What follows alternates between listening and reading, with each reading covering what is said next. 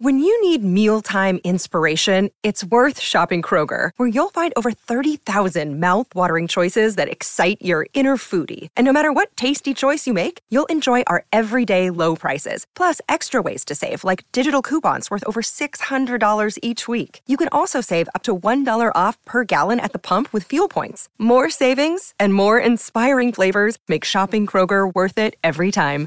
Kroger, fresh for everyone. Fuel restrictions apply. Hello, and welcome back to 365 Days with mxmtoon. I'm Maya, and I am a singer, songwriter, videomaker, Oakland native, and a reality TV fan. I'm also a huge fan of history. I love untold stories, gross facts, hidden secrets, anything weird, dark, and funky from the past. Each day, I'm going to share one of my favorite deep cuts with you, so let's take a look at today's stories. It's 365 with mxmtoon. New facts every day, so don't leave too soon. I'm gonna teach you stuff, no, it won't be tough. Gonna go a year till you've had enough. It's 365. On this day in 2003, America's Next Top Model premiered on UPN, a now defunct broadcast network that merged with the CW. Created by supermodel Tyra Banks, the reality competition was a smash success. To date, there has been 24 seasons and 315 episodes. Let's look back on what made Top Model such a pop culture staple. In Tyra Banks' modeling competition, around 20 models arrived on set to compete for a modeling contract. Some of these women were first time models from middle America, while others were seasoned professionals working in New York City.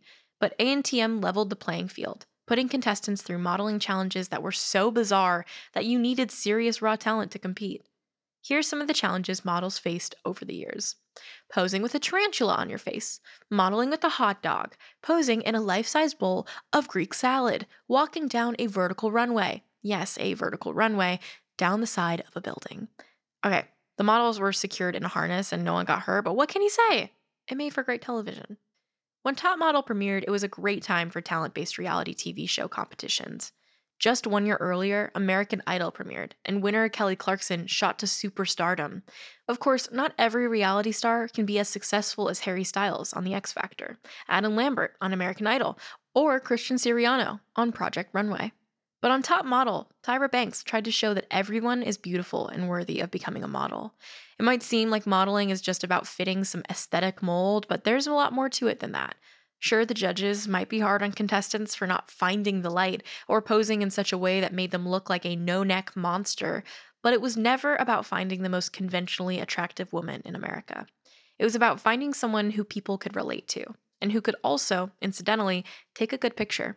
Tyra Banks loves to find beauty in unexpected places. As a teenager obsessed with everything gothic and weird, Allison Harvard posted photos of herself on MySpace where she was covered in fake blood, posing in a vintage wedding dress. Harvard became known as Creepy Chan, but when Tyra saw those memes, she saw a model. After becoming runner up on Cycle 12 and the All Star Cycle, Allison Harvard has become an all time fan favorite of the show, finding success as both a model and artist. Tyra has also used the show to discover models like Winnie Harlow. As a model with the chronic skin condition vitiligo, Harlow faced severe bullying as a child.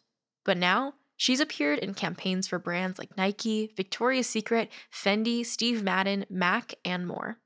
In more recent seasons, Banks has become more deliberate about giving models who don't fit the conventional mold a chance to shine. The most recent cycle featured Erin Green, a 42 year old model, Khrystyana Kazakova, a plus size model, and Jeana Turner, a bald model with alopecia. Unfortunately, Top Model hasn't always been a feel good show about how anyone can be beautiful. There's been a lot of hiccups along the way, like on the All Star season, when Tyra Banks stripped the winner of her title after finding out that she had worked as an escort. It's not cool to shame sex workers, Tyra. And while asking models to pose with a horrifying tarantula is one thing, some of Tyra's photo shoots have been downright harmful. In one cycle, she asked models to pose as, quote, biracial beauties, which resulted in, well, a lot of blackface. It wasn't pretty. Still, watching ANTM marathons on the CW was a rite of passage for many growing up. If you haven't been home, sick from school, lying on the couch watching Jade Cole from Cycle 6 serve up iconic line after iconic line, I don't know what to tell you. It's unclear whether or not ANTM will return for another cycle, but regardless, the show has an arguable impact on reality TV. Without ANTM, there wouldn't be RuPaul's Drag Race, and without RuPaul's Drag Race, let's not even think about that. We have a very special guest on the pod today. Take it away. Hi, I'm Natalie Burdick. I'm a comedic songwriter from Michigan, and I wrote the song Birds Are Robots, which comes out today, May 20th. The song is a lo fi expose of the theory that all birds are secretly government funded surveillance drones and that none of them are actually real. And it's an exploration of a relationship between a human and one of these robot drones, um, and kind of, you know, what happens when the two meet. And I really hope you like it. It's easy listening because it's lo fi. And yeah, just remember birds aren't real. And now for today's final segment of the show, I'm going to be going back into my photo archives to see what happened on May 20th in my life.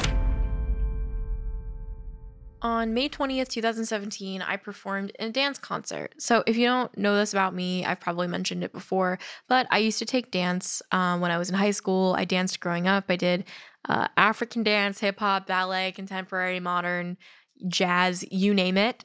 And now I employ all my skills to do TikTok dances that are very simplified and I don't even put energy into them because I'm lazy.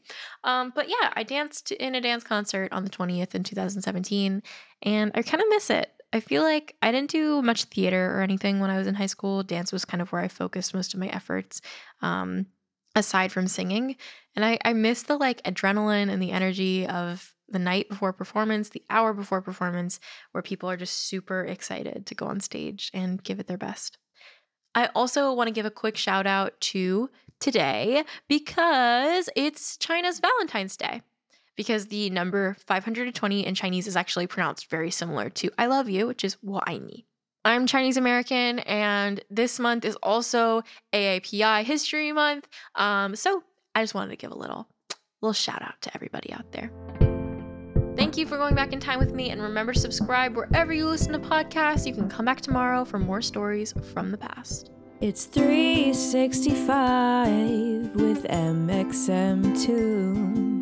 New facts every day, so don't leave too soon. I'm gonna teach you stuff, no, it won't be tough. Gonna go a year till you've had enough. It's 365.